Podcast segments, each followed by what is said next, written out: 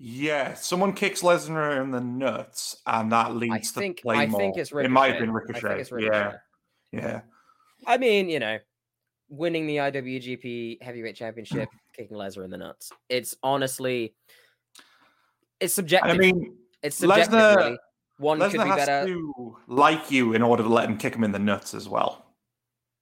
You know, he, he, he, he ain't gonna let That's just true. any any jobber hoof him in the nads. Welcome to the Bear Hug Club, a pro wrestling podcast of positivity.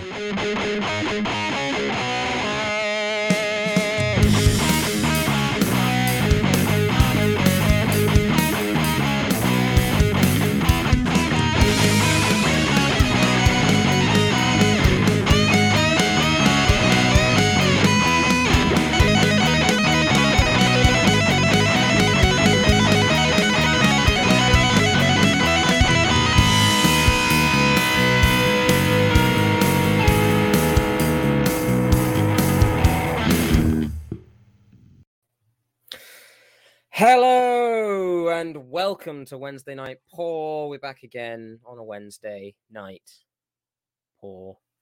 It's me, Garrod. I've been off for a week and I'm joined by my boo this time, Greg. Hey boo, how's it been? It's been, you know, you know, yeah, you know, You know, you know, things are on fire. Um, the world is tumbling down, but wrestling is kind of on the up and up. So I you know, mean, it swings, it swings and roundabouts. It's um, it's uh, Cesaro swings and does anyone have a roundabout finisher? uh, pass. All right, but yeah, it's been a, an interesting week, almost more interesting backstage in, in all the companies than it has been front and center. Uh, we're in the midst of a Wednesday night, Monday night war because it's kind of the only thing people really comparing it to is Monday and Wednesday. But Yeah. you know, we just like to forget about that for a second and just show you just just the good old just the good old dude throwing a dude. Just the Yeah. dude yeeting a dude. So, Greg, if you would, uh, would you hit play on Yeet of the Week, please? Sure, will do. Uh, just to set up, uh, very much a recent classic of the week that occurred during the pandemic, and I think it was the only time you could really achieve that. So yeah, take a look. Referee is administering the count, and Johnny Gargano breaking the count, wisely so. But it is also going to give Keith Lee an opportunity to take some deep breaths in those iron lungs of his. Keep it inside. What are you doing? Johnny, I said uh, enough. Come on, Gargano's what are you got to go to plan B here. Johnny, inside. I said for you. Referee. Mamma mia! More pounds to the ounces. Keith Lee sends Johnny Gargano through the plexiglass. What a body check, dog. Face meet boards, boards meet face. Johnny Gargano went down like a sack of hammers. Watch this one more time. This is incredible. Keith Lee, boom, sending Gargano into the plexiglass. Very timely that we set that up here for NXT, and there goes Johnny. Um, I I have seen Keith Lee live, uh, as I think you have as well. Yes, we, we we saw him together when he teamed with Riddle against Mustache You're Mountain. right. You're right. That was a great match. I'm pretty sure I remember a pounce in that match as well. Am I going crazy? Oh my god, it's I, it, that feels so long ago, but I think it was literally what like two years ago. Yeah. Yeah, Yeah. it was before I- pandemic I'm time. pretty sure he like pounced Tyler Bate like mad or something. Uh, and it is just it's just such a a horrible, lovely, beautiful move. Like a like a running back just hitting a linebacker, just getting absolutely like planned. And it's just how Keith Lee because he's so imposing, right? Yeah. Which I guess is really gonna help him now that he's a heel on on WWE um, the the newly named Bearcat, which I believe is a throwback to Yeah. uh, to an old wrestler. I don't. I'm not too familiar with um, with Bearcat myself, but Yeah, I saw a lot of people on Twitter posting about it, and a lot of people were very happy with it. Like at first, when uh, I first saw it, I had no idea there was a connection, so I was like, well, what's the point? But because it's got that throwback to it, I've warmed up to it a little bit. I personally didn't mind it uh, as long because my mind right when someone said I, I saw the headlines like he's named Bearcat and I was like, "Ugh," but he's Keith Bearcat Lee, and that's fine with me. I'm Yeah. okay with a little, little like you know, just a, just a little. Like I can imagine it being read out in the UFC in the octagon, right? Like, uh, I'm trying to think of uh the Di- Diamond Dustin Poirier type thing, you know.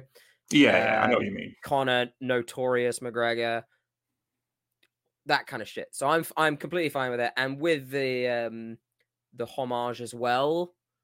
Uh, I don't know if have they explicitly stated that it is, or have people just sort of gone like there is a wrestler that's called Bearcat. Yeah, I don't think. Uh, I mean, I've yeah, I've not really watched a full episode of Raw in a long time, but from my understanding, I don't think WWE have actually said the connection. I think it's just something people have worked out on social media. Uh, Fair enough. I mean, I'm fine with it Yeah. regardless if it is or not. So that's cool with me. Uh, but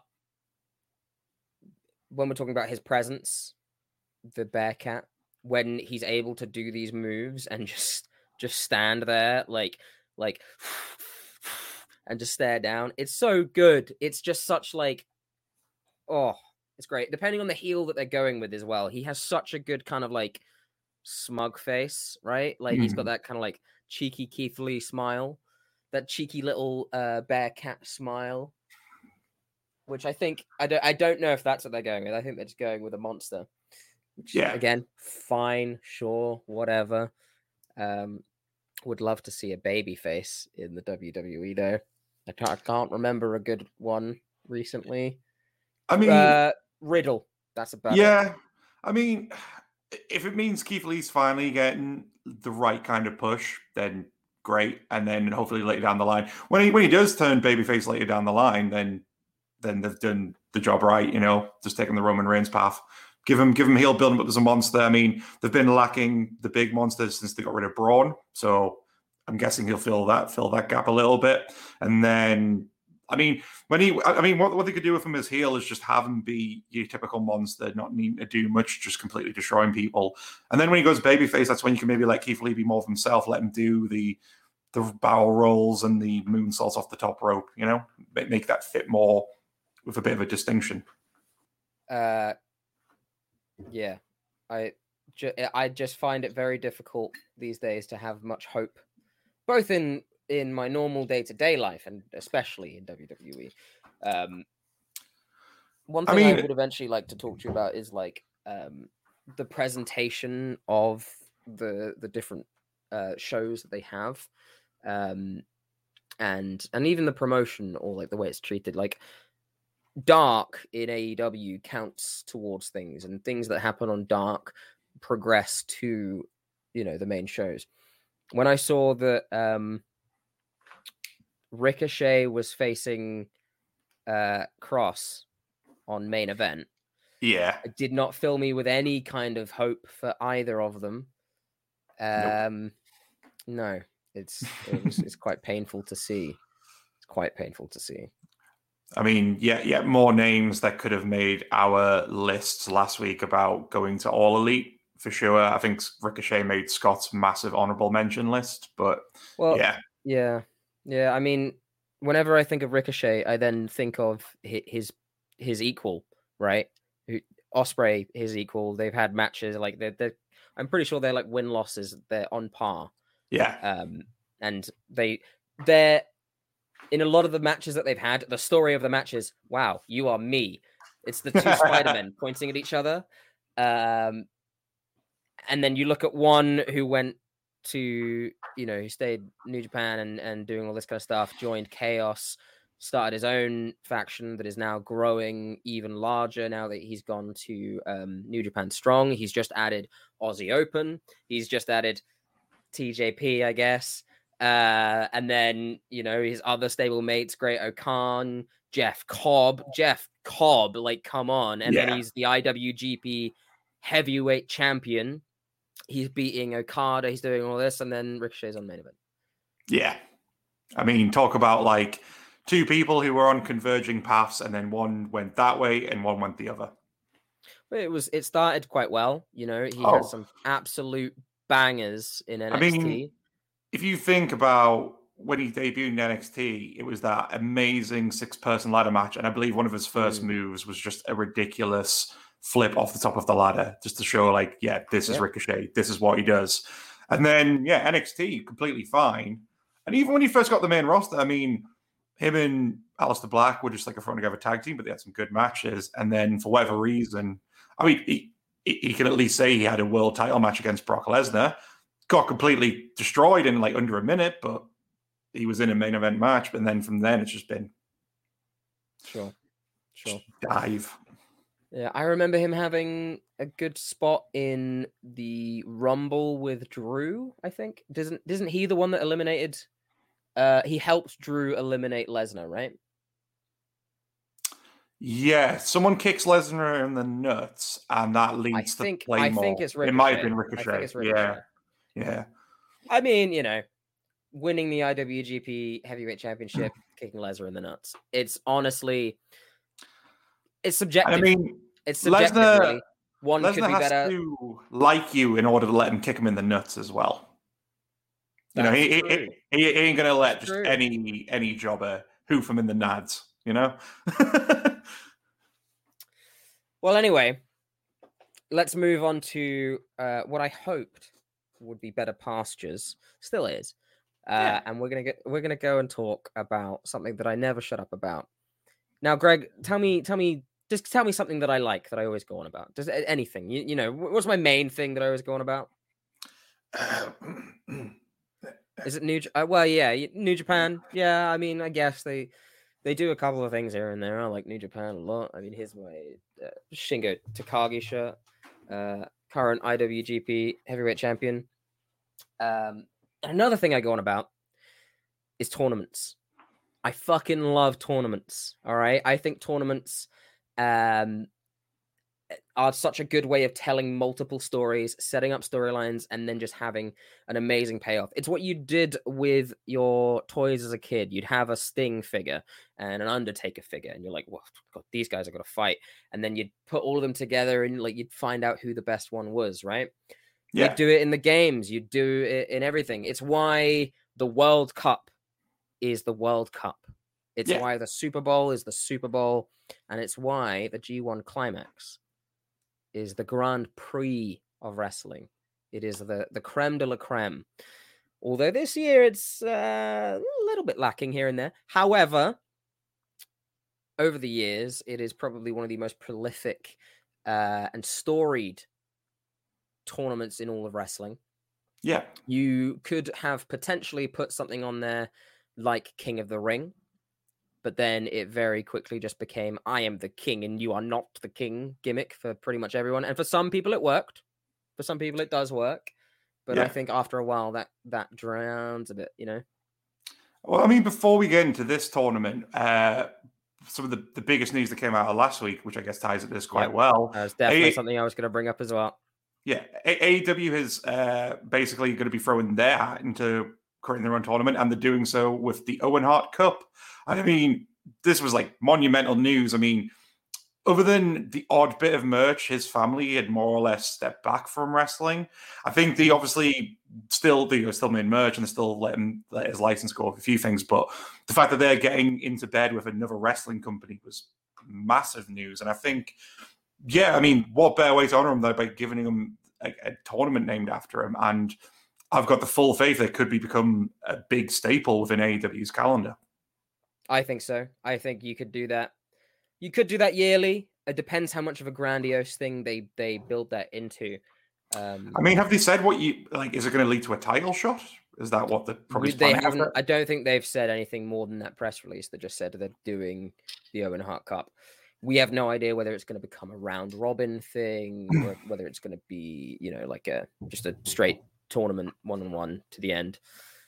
Um, I'm always a big fan of the round robin type thing because it leads Yeah. to this big, long, crazy thing. But however, when you've only got what three hours a week, you've only got three hours a week, I suppose, to do this Yeah, a lot of other things and stories can get kind of drowned out. Um, you know, I mean, the good thing with you may- well, tournaments- actually, I suppose you wouldn't. yeah, go on, you go.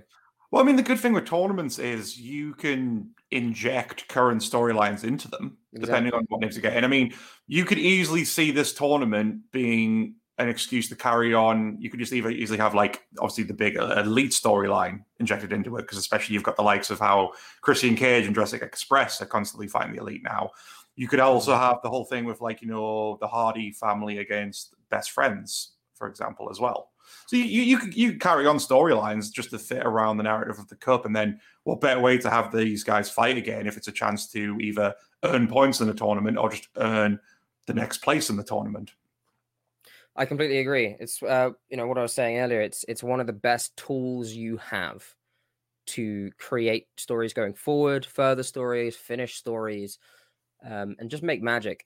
All you all you have to do. Um, one of the they've changed up this year in the G1. Possibly, maybe it's a COVID thing, just you know lack of lack of people. But usually in the G1, what you would do is um, the B block would have tag team matches on the undercard, and then the A block would have their singles matches because they do it in block A and block B. It's a round robin for each block, and then block A and block B winner they fight at the end. Now this way, you get to hype up the story in a tag match, give them a bit of a rest because it's a tag match, I suppose, and then you get to have the main match, and you get to tell a story as it goes. You even get to, you know, tell stories of people they're tagging with. Maybe it's uh, Jon Moxley tagging with a young lion, Shota Umino, and giving him this platform and and creating a bond. And now Shota's going off and doing some really cool things, and you know, New Japan Strong and all this kind of stuff. Is that Red Shoes? Um, son? That is Red Shoes' son, yes. yeah. yeah. Uh, but potentially, the Owen Hart Cup could become the G1 of of uh, of Western wrestling. Yeah, I mean, can you can you think of a tournament that that like America or even the UK that's like as big as the G1? I mean, King of the Ring probably wrestling at one. one point in time. Yeah, like King of the Ring, King but the they Ring, rarely uh, bring that out now. It's just well, every King, so often. King of the Ring has led to some. Honestly, the biggest things that have come from King of the Ring are Austin three sixteen, right? yeah. Um, well, King of the Ring legit did used to be something like the Rumble. It was a launch pad. When you look at the early winners, Sure. they all went to big stuff. It was just after about the mid two thousands, it just became, you won it, you won it, and then oh yeah, you are now the royal gimmick. Yeah, I hate that. Yeah, I I despise that. I can't, I don't understand. So, for example, one of the the people in WWE pushing for it right now is I'm sure it's all the wrestlers are pushing for a tournament, but yeah, um, oh, what the last one was Corbin who won, right? And he Yes. ended up having a really good series, and this could have been the moment that you you rocket strapped him. He had a great series with Chad Gable during that, Mhm. and it, I, honestly think it was probably Corbin's best matches as well, and they worked really well with each other. It was amazing, and then he just became King Corbin, and he just walked around with a cane, and now he's happy Corbin. We talked about what you could have done with his story, and and just fucking whatever, man. yeah. Who gives a shit? Whatever. I think I think he's great, and I think that that was the point where you should have rocket strapped Chad Gable. Um, but yeah, it's it has the potential. One pe- one person uh, really pushing for it right now is um, Austin Creed, uh, Xavier Woods. yes, because he's Right? very into wanting to do that. Yeah, Yeah, hundred percent. And haven't that's they the problem confirmed- though. Is is like as we were Sorry, saying. haven't they conf- haven't they confirmed they're doing Queen of the Ring though this year? Isn't that supposed to be coming back? I don't think it's this year. If it is this year, they're doing a really shit job of letting people know. But um, Yeah, I think they I think they trademarked it maybe earlier this year or last year. Um, and we'll go for it, sure. Uh, again, I don't have much faith in that. There's how many women on SmackDown? Six. Right? Well, I suppose Something with ridiculous. a with a tournament like this, you could mix the brands if you wanted to. you will have to because you've got like Yeah. five women on one brand. You're gonna have to mix the brands. You're Yeah. gonna have to bring in NXT as well. Uh, otherwise, it's like it's like a tournament with four people. You know, where you just have like match match. That's another thing as well. Is I like I think I like a lot of matches in my tournaments. Why I either like a round robin or I like a huge bracket. Um one of the one of the greatest ones recently, very underrated, was WCPW's World Cup. Oh right, yeah, yeah, yeah. I say this, I guess that's not recent now. That's what four or five years ago. Yeah, they've they've not done it for a while, but yeah, I, I remember that. Like, got a lot of buzz around it. Well, I think because a lot of WCPW that generally had such good buzz and fire about it, but it kind of burned bright and fast, really, didn't it? Sure. Yeah. I, I mean, I understand why that company went under uh, with, with something like the World Cup, where it's just like, fuck. Uh, well, Rey Mysterio, um, uh, uh, d- uh, Al, I I can't even remember who else was in it. Uh, Ricochet was in it. Uh, Ospreay, I think. Did Angle take part in that one? Was that Angle? He was in WCPW. Yeah, he did some matches for them. I don't know if it would have been that though. His last match, I think, before he went back to WWE, was in WCPW against Cody Rhodes. Yeah, that was like a big thing they set up. Yeah, yeah, I remember that. I mean, if you want to talk about big tournaments that are based in the UK, the one that comes to mind, obviously for us, would obviously be Super Strong Style 16, Sure. Sure. which I was absolutely heartbroken. I got tickets for when they were going to be doing the last one, and then that's when COVID hit. Because it looks like such a fun time. Like they basically run theirs across three days, so it's like going almost to a festival, but it's wrestling, and you get to sleep in a nice bed because you have to leave. Um, and that is like, I guess, a good example of a tournament that had a lot of traction recently. Who knows if they're going to bring it back? Like they're definitely not doing it this year, but I hope they do so because they would all they were one as well. Not only did they use their own homegrown talent, but they pulled strings with their WWE connection to get people. So in the last tournament, they had Kyle O'Reilly and Trevor Trevor Lee, who would then obviously become on to become Cameron Grimes. oh, Uh, and yeah, Darby, Darby Allin right before he went AEW and went all the way to the moon. absolutely skyrocketing. Yeah. Uh, and then they've also got their natural progression series, right? Yes, yeah, they do. Um, Well, that, that- which is a really good tournament because I like, like to get. It's a bit like what NXT does now with their. Is it just called the Breakout Tournament? Yes. They just basically any new names that they can wrangle, and then that's how they can launch pad a brand new name to the brand. So again, Yeah. just like NXT does. Well, there are a few others that come to mind uh, that should come back and should be done again. I think Queen of the Ring is probably a very strong one that they need to just jump on. Uh, the Cruiserweight Classic, when Yes. Vince for a weekend decided that he wanted cruiserweights back, and then ever since it's just kind of uh, been neglected a tad. That Yeah. you know, you had people like Kota Ibushi come in. Uh, that's when you really saw the rise of like what the the classic could be. I think TJP won. You had Zack Sabre Jr. as well, right? Yes, is- we'll get yes, to, we'll be yeah. getting to him. Um, but yeah, I Yeah. think the gold standard right now, even though this year is a is slightly lacking, is the G1 climax. Now, the G1 climax has been around for quite a long time. Um, while it wasn't technically always called the G1 climax, it's gone through a lot of changes. It was originally called Oh, the. World League. This was back in 1970s, 1970. I have my list here. I don't know what I'm trying to guess. 1974. yeah. Now, now, if you don't know much about uh, Japanese wrestling, a while ago, it was basically the Inoki show.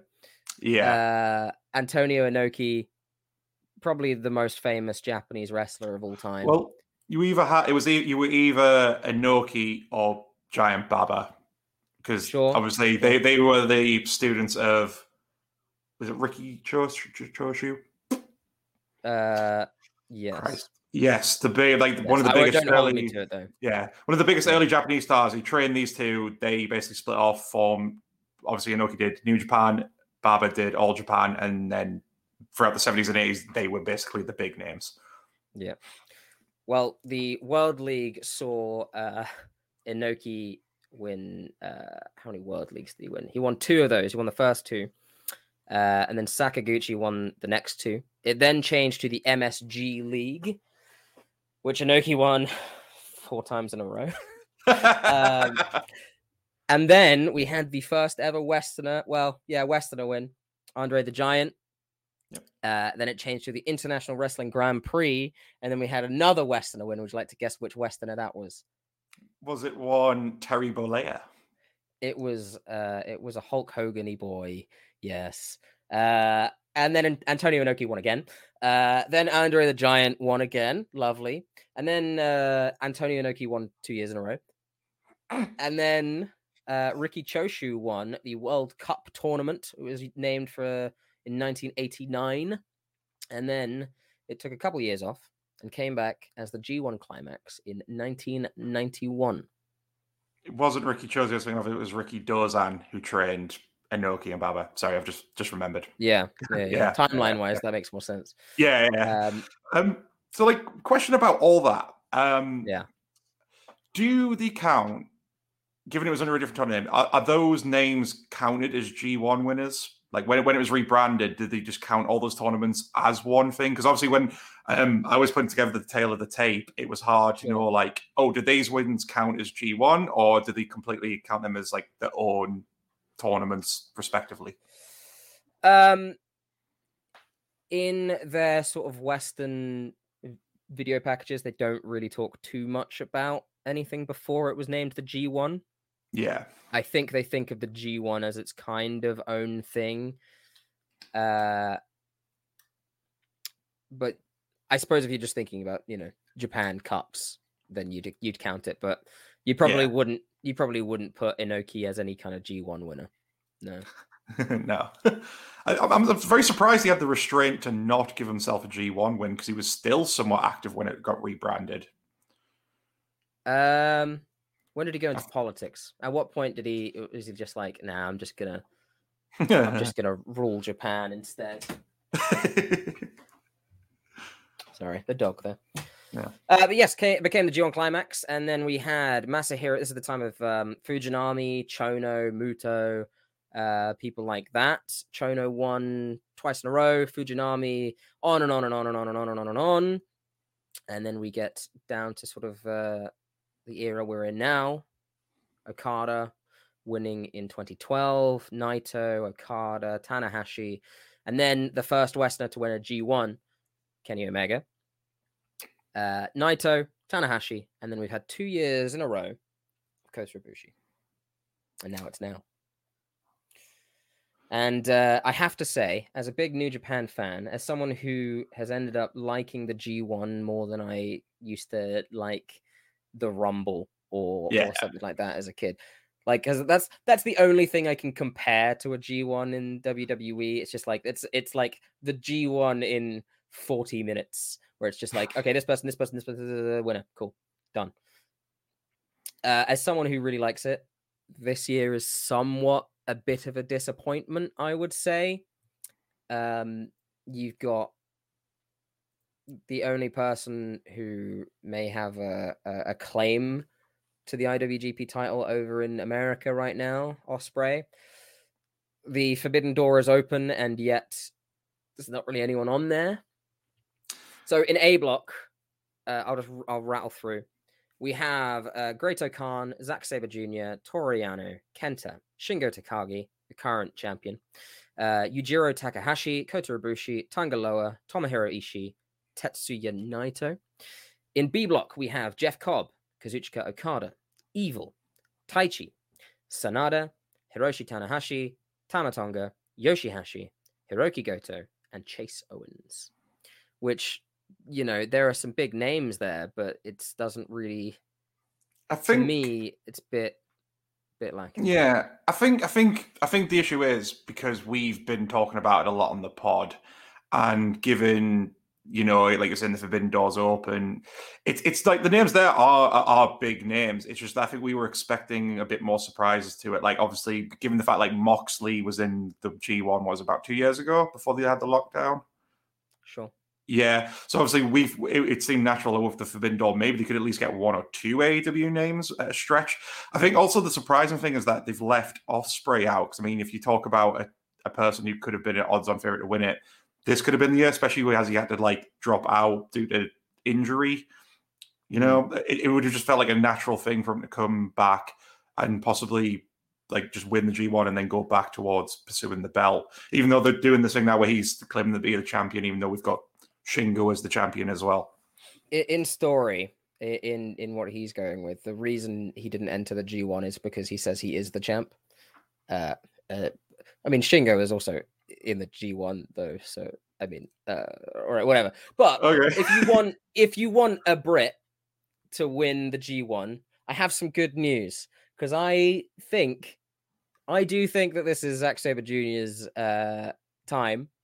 Okay. I think it's definitely the time that you pull the trigger, especially when you've got fucking, you know, the Daniel Bryan Award winner uh, can now potentially face Daniel Bryan. You know, for those that don't know, the Daniel Bryan Yeah. Award is like the technical wrestler award named after Daniel Bryan when he was no longer able to wrestle or told he wasn't able to wrestle. And Zack Sabre Jr. has won that like every year because Daniel Bryan used to win it every year. We're gonna get a match between those two. Will it be, you know, uh, an AEW champion Daniel Bryan against an IWGP heavyweight champion Zack Sabre Jr.? Could it be in AEW? Could it be in New Japan? Could we have a, a series of three where like it's one here, one there, and then the Wrestle Kingdom finish or a joint card finish? Point is, very excited about that. I also think he's going to win. Uh, here's the current standing, by the way. I did actually read them in standing order, but I'll give you the points. Um, in A block, the Great-O-Khan, who is part of uh, the United Empire with Jeff Cobb and Ospreay, uh, he has got four wins, zero losses. He is on eight points. Sabre Jr. has six points with uh, three wins, zero losses. Toru Yano is on six points with three wins, uh, one loss. Kenta six points, three wins, one loss. Toru Yano, he gets he gets he gets up there with just his his wacky zany antics. Uh, we have Shingo Takagi, the champ, on two wins, one loss. Yujiro Takahashi, uh, two wins, two losses, so they're both on four points. Same as Kota Ibushi, two wins, two losses. Tangaloa, two points, one win, two losses. Tomohiro Ishii, two points, one win, three losses. And down on zero points, if you hadn't heard, is Tetsuya Naito uh, with zero wins and nine losses because he, in the first match of the G1, faced Zack Sabre Jr. Uh, and he withdrew with a knee injury. So he forfeited. in the matches. Oh. Yes. Which hopefully uh, leads to something down the line when Zack Sabre Jr. wins. Over in B block, we have Jeff Cobb with six points. Kazuchika Okada with six points. Neither of them lost. Evil has four points with one loss. Taichi, four points, one loss. Sanada, four points with one loss. And Hiroshi Tanahashi with four points, one loss. Tama Tonga with two points. And with zero points, Yoshi-Hashi, Hiroki Goto, and Chase Owens. Um, Oh. You know, there's there's stuff going on. We've had five nights at the G1 so far. The way it works is you only get um, A block fighting on one night or B block fighting on one night, usually. Uh, they this year aren't doing any uh, tag matches. It's just like five matches and then maybe an undercard type of match going on.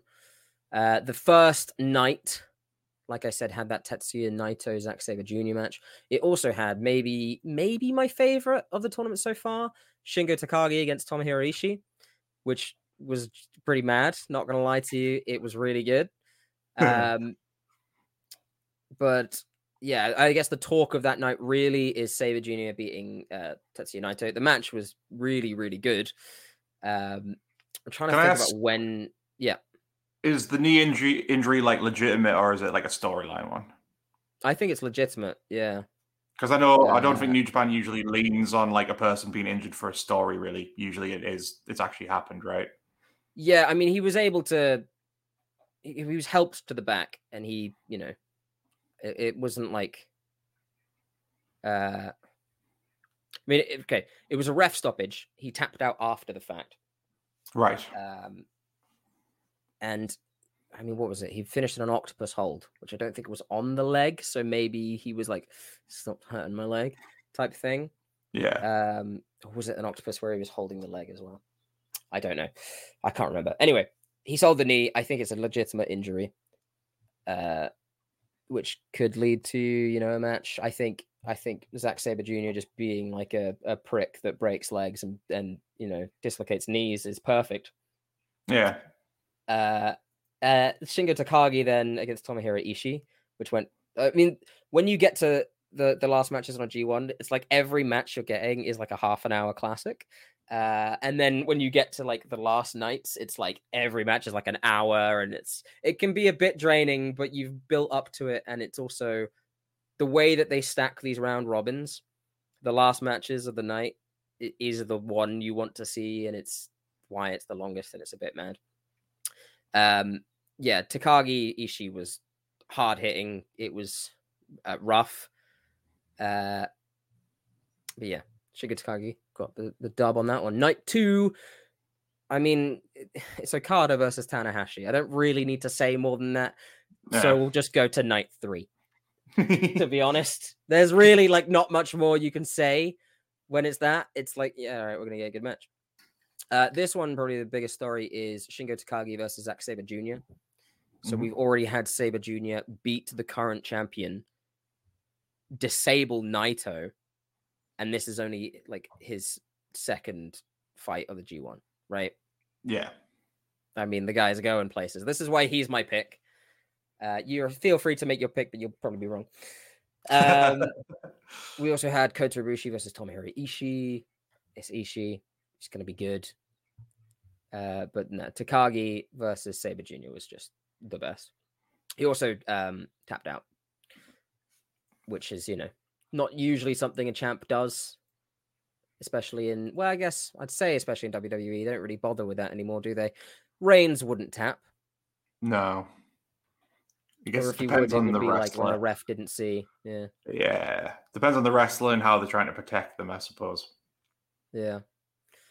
Um, you had Okada versus Evil on this one, which kind of headlined. I didn't enjoy it that much. I think that the Evil experiment hasn't worked uh, as this like pseudo leader of Bullet Club. Yeah, I mean, what what like, was it last year? They gave him the uh, Intercontinental and the World, and then in, it was just over in a few months. I than a month. honestly think that I think that when people look back on it, they probably already have. I'm sure there's a shit ton of YouTube marks going on about it, but I think that's probably going to be one of the the. This is the day that New Japan died, type thing, right? Um, I think the experiment didn't work too well. Uh, Mhm. Gedo seems to be really big on evil. I like evil. I really liked him in uh, Los Ingobernables de Japón. I don't really like him in Bullet Club that much. Because I mean, this really happened. This is the thing at the moment. A lot of people are kind of thinking New Japan's entering another state of like It's- a bit of a in decline it's again. a bit of a decline. I think. yeah, I think partnership is going to be their strongest thing.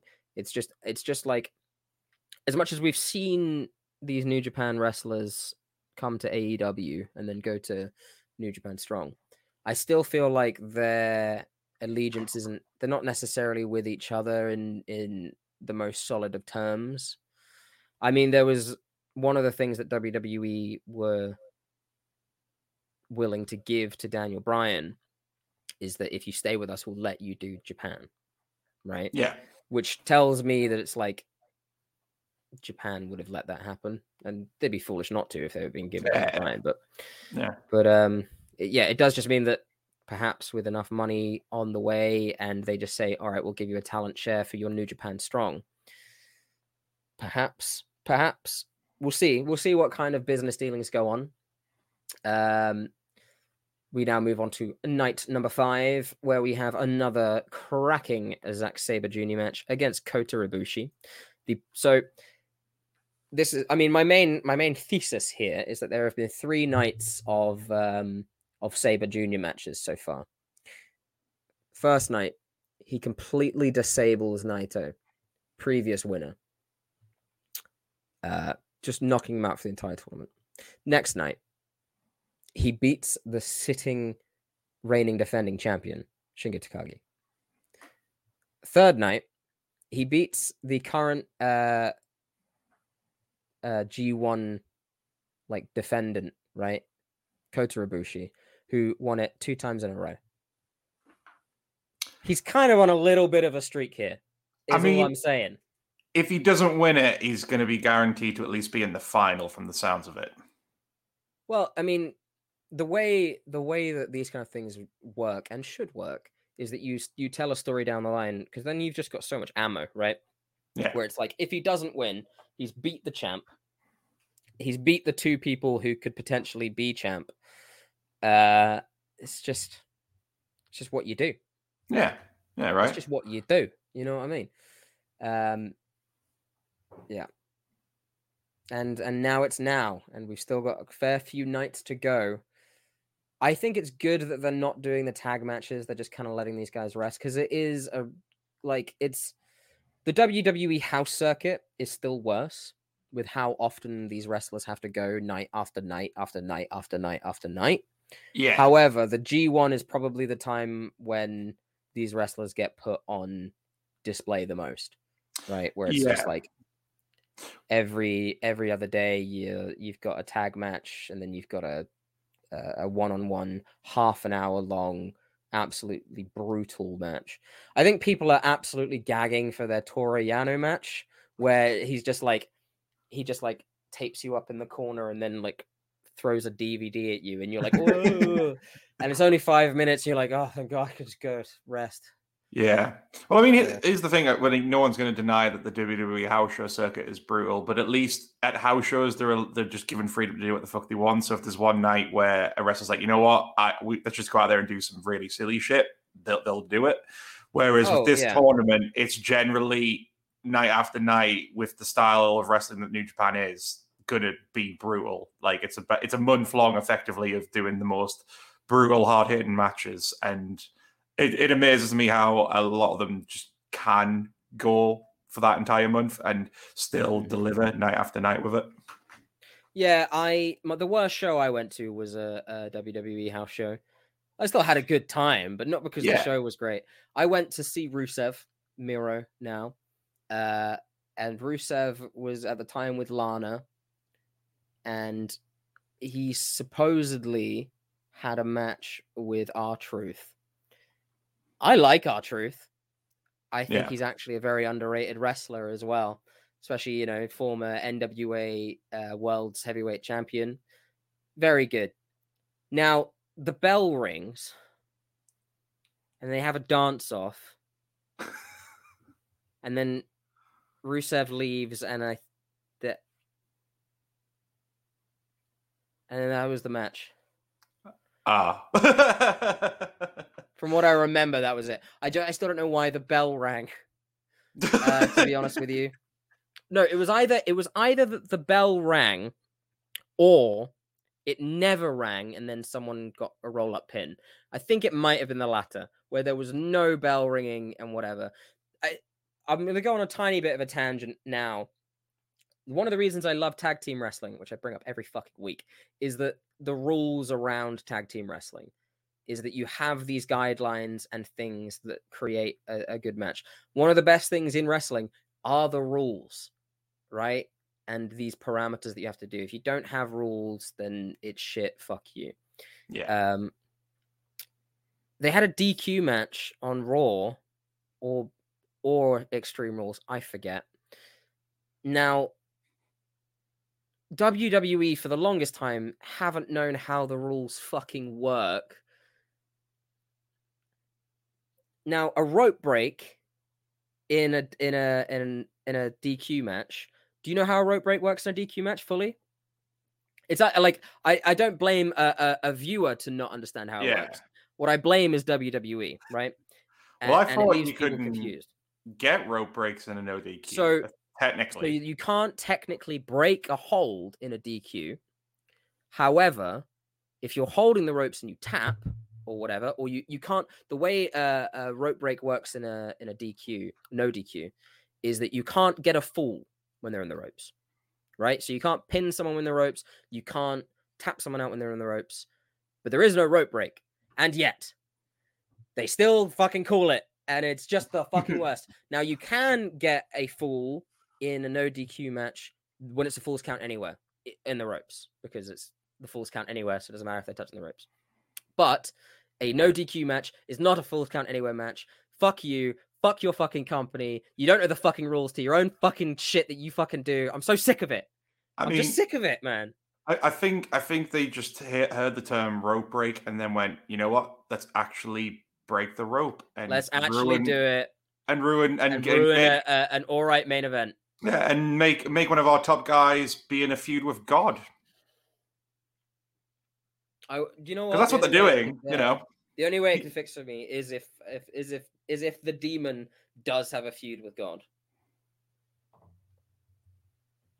but, But is it flawless? It is not flawless. Will it is not flawless.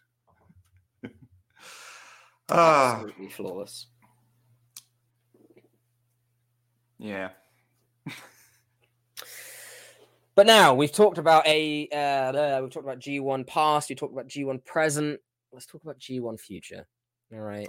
My personal prediction is that Zack Sabre Jr. is winning this tournament. I think he's going to go against um probably the final will be Okada, I would assume. There's a bit of a story there, a bit of a history between the two.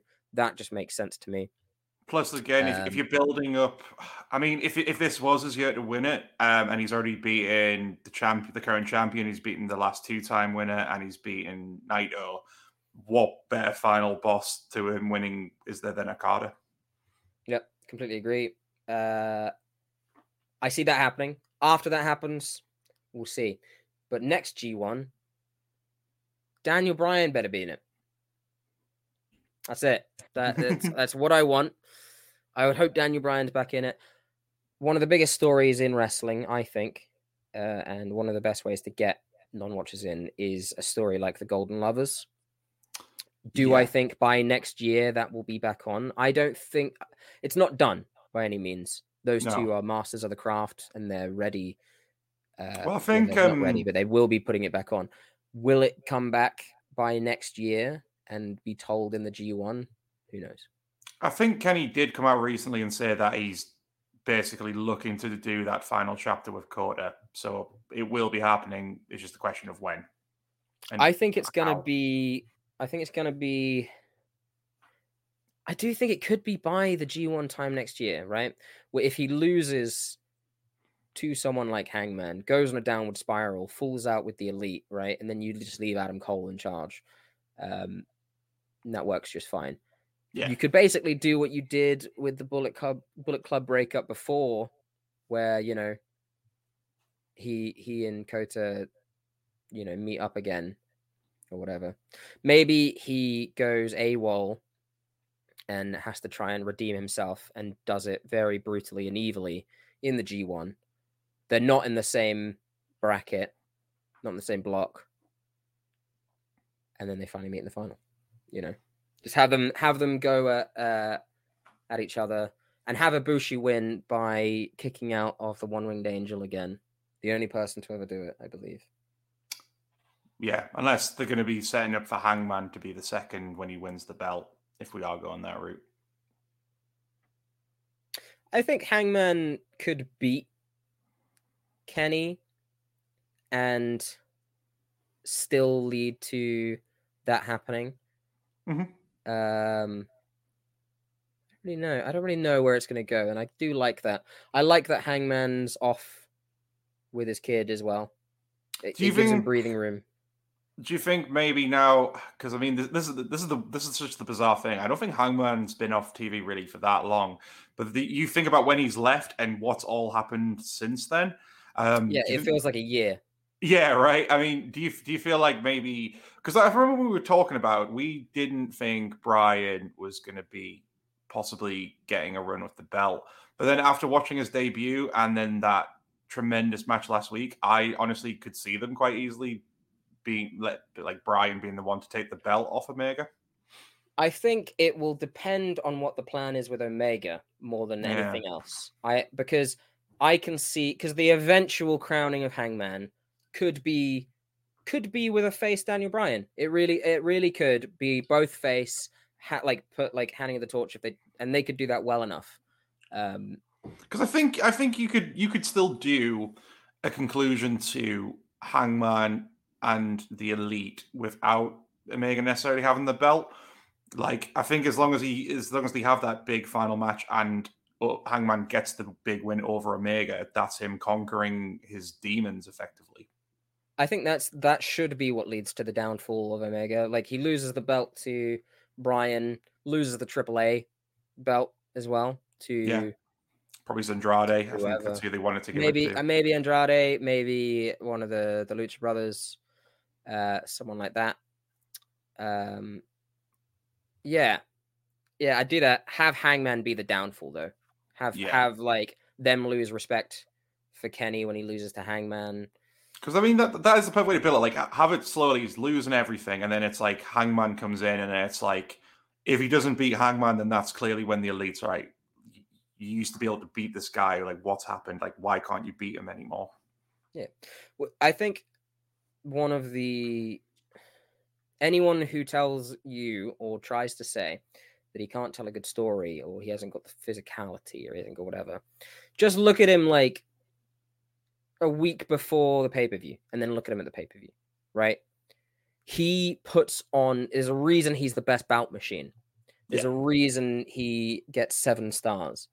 He has this it's he's like a god he's like a fighter right he is like a fighter that comes out during a stare down as this cocky shit and then when he goes to fight he like gets in a completely different headspace has a completely different look attitude the way he walks down to the ring the bravado just changes right Yeah. not only that but like when i say physical as well not just his physicality he genuinely does like like cut right for the day uh, for the big match. Uh, one of my favorite things about his eventual win against Okada was watching uh uh because he like got in the best shape of his life and he looked amazing and he, you'd see like pictures of him in the gym like with the uh, oxygen masks and like doing all this kind of stuff and then you look at Okada's Instagram and it was him with a fish like that was it. It was just Yeah. like it was just like this guy training up mountains and doing like this amazing shit, and then just Okada with just fish, and it was the best shit. It was so good. Um, but he has the best physicality, the best storytelling right going right now, and I think that he could tell that subtly um, by just you know pushing away the Bucks when they try and go for help, and and just Hangman getting the getting the dub yeah. and I'm excited for it. And it could all culminate at next year's G1 climax. Or probably the Owen Hart, probably the Owen Hart Cup. Prob- it's probably going to be the Owen Hart Cup. Hey, I mean, any tournament, you know, that's what we're here for. Um, I mean, obviously, like, uh, like next episode, we're going to obviously be fantasy booking and just throwing out all the wacky ideas. But is there any like other potential names that you legit could see being in next year's one? Next one, uh, next year's G1. Like, like uh, if if we really try try and think, what would be the rational names that could go there that Tony Khan would allow? I think I think Bryan will be a cert. I think part of his deal that he's probably struck with AEW is that Tony will be like, yeah, we'll we'll try and make sure you get a go to New Japan for a little bit. I think I think from what I've heard that it will be happening. It's just Bryan is very committed to making sure he's established himself in AEW first, like that you should put the work in there, and then he'll go off and do what he kind of wants to. Yep. I think the way that the G1 is, while it has great characters, and one of the better things about the G1 and New Japan is they it's like football where after the match they go backstage to a big wall with you know the the TV logos on it, the beer or whatever on the table, and they do just like they just cut a promo off the cuff, right? And all the English wrestlers and, and American wrestlers just fucking swear up a storm because it's Japan and it doesn't matter. Yeah. Um, However, even with that, I think the G1 is the time for Daniel Bryan's over people like CM Punk. If I want to see CM Punk in Japan, I want to see him. I think I've said I might have wanted him in the G1, but thinking about it now that he's back and really No. realizing why I love it, I would like to see him go to New Japan like Jericho kind of went to New Japan. One off Yeah. doing these like big marquee show matches against someone someone big that could you know kind of that could tell an, an all right story with him um Because I think I, I think I agree with you. Because I think the thing is with Punk in something like the G1, I said it in my random thoughts this week. Like they hit only a second match back. He already looks like he's back to where he was seven years ago. You know what I mean? Sure. Like that, the ring rust look at it gone. I just don't see him being able to really go through with like a month long tournament in the style of the G1. Like that's no disrespect to his work rate. I think Bryan is a lot more conditioned for it. Yeah, I mean, I don't think the matches would be bad. They just wouldn't Yeah. be. They're just not. They're not conducive to what he is as a as a as a performer. The reason he's my favorite of all time is not because of how good he is in the ring. It's not because 'cause the GTS is an amazing move to hit. It's because He's a storyteller. His, his story, yeah, sure. He he does better when you you can just give him one match and be like build a story around that. Yeah. Whereas if if someone like him or Bryan's going to the G one, the only story that's there is like oh it's AEW guys in the G one. You can't really build much in the way of storylines around that because they're probably only going to just be there for the G one. Whereas you know like you were saying, if you give him like a Jericho type run, give him make him have a run in on someone like I don't know like a Naito and then build the story up to a match at Wrestle Kingdom. Like that's where he would thrive more. Sure, sure. I, I 100% agree with that. But going back to the who would I like to see actually in the G1, it's a it's a Bryan type. Bryan is the main. However, I wouldn't mind. I don't. I mean, I, I wouldn't mind someone like Adam Cole. I Absolutely. wouldn't mind. It's actually quite difficult when you try and think of anyone as good as Bryan going. Yeah. I think you know. Uh, Malachi Black. I think. I think. Yeah. Again, I mean, given that he he is also someone who's very much of a storyteller, but then at the same time, if you wanted, if you didn't have anything going on right about the time last year, just have him go in that just as the fighter he can be, and you Sure, always get some good stuff sure. out of it. Sure, Black. Um, you could even send Andrade back as like Sombra. Maybe even have him do a do some stuff with Lij. Um, PAC. PAC would be PAC. good. Yeah, PAC would be really good. Ooh, Get get that Will Ospreay rematch. I would really like to see that. I would really Yeah. like to see that. Yeah. God, yeah. There's too many good names, uh, but I again worry that next year is not going to be very well stacked. Like this year, I don't know. New Japan's in a little bit of a, this is a bit of a wacky, wacky time right now. You mu- you know it must be going through a bit of trouble when didn't even Kevin Kelly come out recently and say that he kind of agrees there's not a lot happening there at the moment. Kinda, kinda, maybe here and there. Yeah. I think so. I can't remember the exact wording, but yeah, it's um, it's a bit rough, fingers crossed. I mean, who knows? I mean, well, here's the thing about New Japan. What it's been going since the '70s. Like next to WWE, it's got to be one of the longest running wrestling companies. But as history of tell us, yeah, maybe it might go through a dip, but then it will always kind of come right back up again. I think the last decade certainly helped really cement it as like the legacy that it was. And I think it's just it's just every wrestling company will go through a dip. Like AEW, if it makes it through the long run, will eventually have points where it is on a bit of a decline. But that's the mark of a good wrestling company. They'll always kind of pull it back up again. Yeah, well, I'm I'm really hoping that that pull up happens at least for the G1 next year. Uh, I mean, the G1 is still fine this year. It's still some great wrestlers. I just hope it's booked well. I mean, Sabre Junior on three points. Oh, sorry, on three wins, six points. Yeah, I see. I think Sabre Junior will lose to one person. It'll probably be like Great-O-Khan, but then Great-O-Khan will lose to like I don't know. I didn't even realize they were building Great-O-Khan up so much because, like, from the matches I've seen, he's not. I just wouldn't think that's the guy they would want to strap a rocket to. they're just kind of using him as like even though they've got Jeff Cobb in the stable, Great-O-Khan is of the muscle. Uh okay, no. yeah. I mean they're both right now, they're both at the top of their blocks, right? Jeff Cobb is on six points next to Okada. O-Khan's on eight points because he's had like one more match. Um well has he had one more match? Or I guess he's just got that extra point because of the no match with um Naito. Mhm. We'll see. Fingers crossed. I'd like Tama Tonga to get a lot of points as well. He's already lost two matches, but I, I already like Tama Tonga. I like Tangaloa as well. I like wrestlers. I like wrestling, Greg. We just we just, just bloody love wrestling, don't we? Well, love is a strong word these days sometimes. On Wednesdays, I do. Uh, and parts of Fridays. Hey man, I mean, you find I you find used to love love where you want Tuesdays. Uh. I'm sorry, but you've you've you've bron you've bron broken me. I mean, okay. Well, I mean, because maybe I don't know why we'll bring it up. Like quickly as a side note, what what are your overall thoughts of the NXT 2.0 other than that little head drop you just did? I like new talent. Mhm. There is a lot of new talent. They are going for a lot of these new talents as, as sort of homegrown.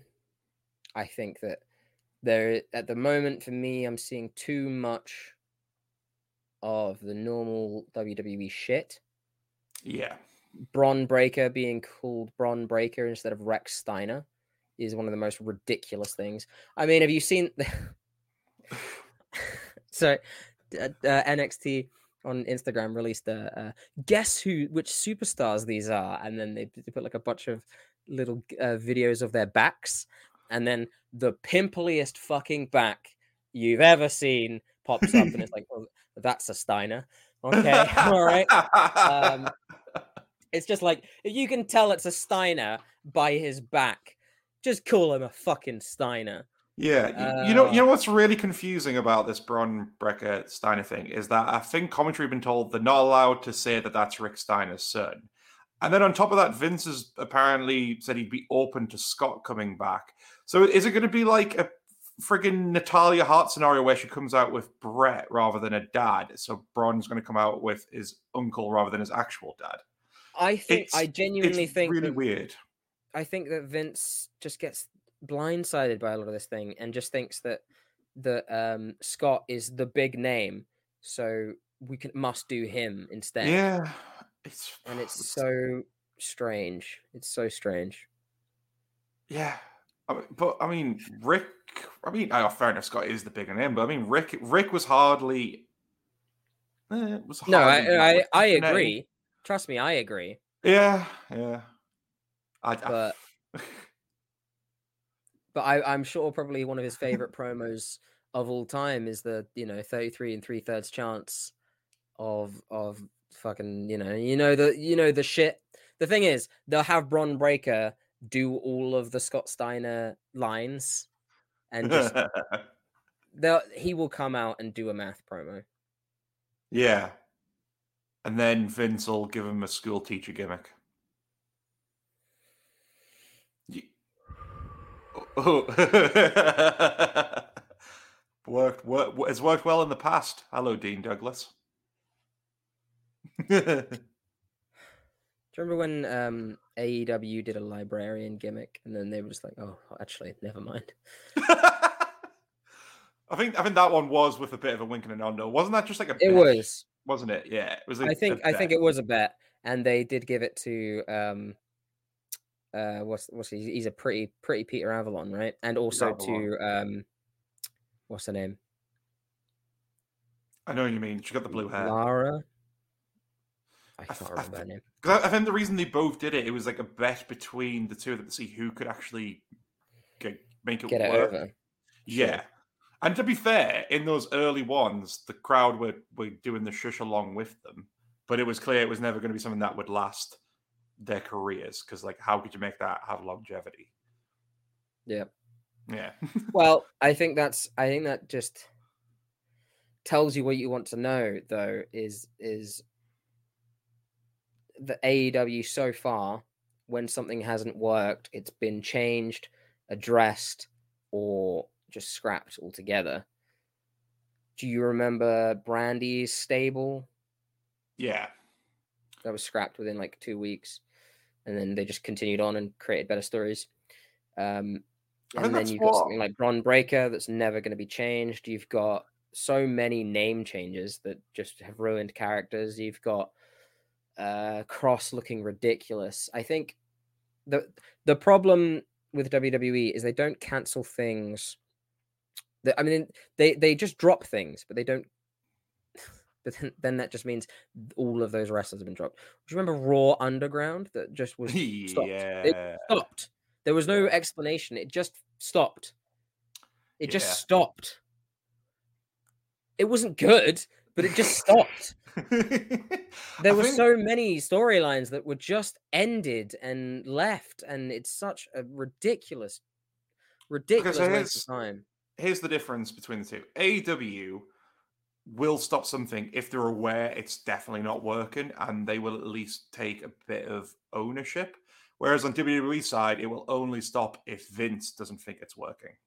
Yep. So you you could have something that's completely garbage, god awful, the fans are booing, and Vince could keep that going for months until he suddenly thinks, "Yeah, you know what? I don't like that anymore. Let's not do that anymore." Yep. That's the way it works, you know. With them, it's Vince's Works is a very loose term. I mean, it does it doesn't matter. It's a corporate entity. They get money from their shareholders. It's why they cut talent every April. It's why they'll do it next year, and it's why Brock is doing a Saudi Arabia match. yeah. Oh, do you know what my favorite, my absolute favorite thing was? Is like they they brought out. Have you, did you watch the 9/11 documentary? I did. Uh, it was it was what was it? Raw, SmackDown or Raw on the 13th? SmackDown. It was It SmackDown. was SmackDown on the 13th, right? Yeah. and I watched that and I was like, I was like, you know what? Very good. Obviously, this is very. It's still got a hand of WWE. Like, look at how you know much of a difference we make and whatever. Yeah. That came out, and then they announced that they're doing Saudi Arabia. Okay, and then there was the four-way women's match that was cancelled on the SmackDown of 9/11, and they didn't let Zelina Vega go out, whose dad died in the towers. I ju- it's I I, I can't even I Talk just about having something that was gift wrapped for them to be like, you know, big, powerful moment. And then they just went, nah. Well, you- you- as- aside aside from the fact that it, it, it's it's like a nice gesture and a nice thing to do it's also a women's match that just fucked off with Yeah, uh, some tremendously some tremendously like good women in it and it's like just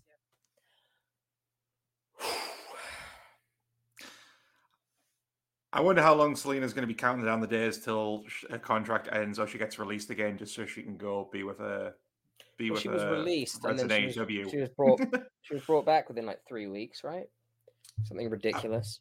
If that, I mean, uh, from what I've, from what I've heard from podcasts and stuff, it seems like she was literally just going back there because Aleister was still there or Malakai, and then literally, I guess as soon as she signed the paperwork, he was like, "Oh yeah, I'm getting let go now." yeah well he i mean there's a whole contract mix up with him as well yeah, where he like actually didn't have six months on it or some something ridiculous. What a shit show! Like Come on. The writers, that- the, the writers don't know the WWE champion's name, and the fucking lawyers can't even write a contract. C- It- just come on. it's It's- just falling apart. It seems. I just, don't understand how how it, it's it's a testament to how corporate America doesn't work in that the WWE have made money. Yeah, that is right. just a testament to how capitalism doesn't work. Uh, well, there you go. I mean, just, I mean, just let them sell it off. Like, give it to Disney. Can't be any worse, right? I just watched. I just watched. Uh, th- yeah, I watched like three things on Disney today. I watched What If, I watched Y: The Last Man, and I watched Free Guy. Uh, and I and I would love to round that up with some Bron Breakker. I mean, okay, when, when you when you put it like that, I mean, but like think of it this way: imagine you could go from watching The Simpsons to Aladdin to then watching a classic NXT match. See, o- okay, well, classic NXT match is good. Where, the way I see it in my head is just like I, I have to I, I rinse out SmackDown with some Simpsons. Yeah, okay. If you're watching the current stuff, but then I don't know. I just find I just think it'd be the coolest and funniest thing if you could like have um again you're watching something like Toy Story, and then it's like, you know what? I want to go back and watch some vintage '90s ECW. Yeah, all right. yeah. It just be It's somewhat. all, it's somewhat all in one right? place. It'd be like it'd be ridiculous. I think you'd only need one subscription, man. Well, the problem with the subscription right now is that the only reason I have it is because we do this fucking podcast. Oh, honestly, like we we I we posted on Twitter the other day, legit. Like I like you because I can't remember what you posted about, but I was like, we sabbatical from WWE question mark. Uh, I think I think it, was it was Kross and Ricochet on main Yeah. event, and it was like I can't do this anymore, man. I can't do this. We should I we should really just le- we should just legit just like because they're not here, just let let Jason Scott be the WWE correspondents, and we'll just do do the other stuff. why we need. It's why we need Z on. 'cause he- He'll watch it. Yeah. He likes it. Um, How about, well, how about this? We'll have it. Z. We'll just have a new segment uh, where it's just Z at a news desk running through the WWE news for us really quickly. I like that. Yeah, Then, right. then, then it will be a podcast of positivity. That's what we're all about. Right. Well, uh, I think that rounds us up pretty well. Yeah. Does it round us up positively in the end? No. But a positive note is uh, the British Zack Sabre Jr. is most likely going to win the G1 climax. I'm I'll eat those words in like a month, but fuck. He's just so good. He, the Daniel Bryan award winner, Zack Sabre Jr., will eventually face Daniel Bryan. Will he do it with the IWGP World Heavyweight Championship? We'll find out. We will indeed. Um, the British are coming. The British are coming. Um, well, yep. If we want to run through the run through the plugs real quick. Oh. I will. We have been the Bear Hug Club podcast, and you can find the Bear Hug Club podcast at that on Facebook and YouTube. You can also find us on Instagram at Bear Hug Club Pod or Bear Hug Club on Twitter. I mean, you're watching us on Twitch right now, so you know which one that is. Uh, I have been Garrod. He has been Greg. And this has been the G1 Climax.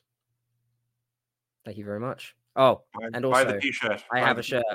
Buy the t-shirt. And also, you can find us at the bearhugpod.wixsite.com forward slash bearhugclouds for all the uh, wrestling musings, matches you need to see and whatnot. I think we should get a few more matches you need to see down uh, later later these few weeks. definitely try on it. Um, I, I- as always, if people have suggestions, let us know. We'll try and get to them for sure. Um, Nick be- Nick Opolowski. I don't know if you're a bot, all right? Because I've Googled you and you've made, I think I counted about 25 different random wrestling podcasts review SummerSlam 97 or or like, you know, just a random podcast, uh, just do a random pay-per-view. And I don't think you watch them or care. Okay? This is me, Nick. If you do listen to the podcast, or if you just search via podcasts, Nick on Facebook with two accounts that doesn't reply to me after you request the pay per view, if you're listening, request the pay per view and let me know that you heard this, and then we'll actually do it. Because we're not going to fucking do it if you don't reply to me, Nick Opolowski from. I'm not going to dox you because I found your Facebook, so I'm not going to dox you. That's not the type of uh, podcast that we are. We're a lovely Wednesday night poor podcast. We are indeed. Uh, we're off again next week, but then when we come back, we're going to be carrying on with the G1 Climax talk by uh, basically going crazy, fantasy booking our own G1. So until then, take care, everyone, and goodbye. Just smash cut to me in two weeks, depressed because Sabre Jr. can't win.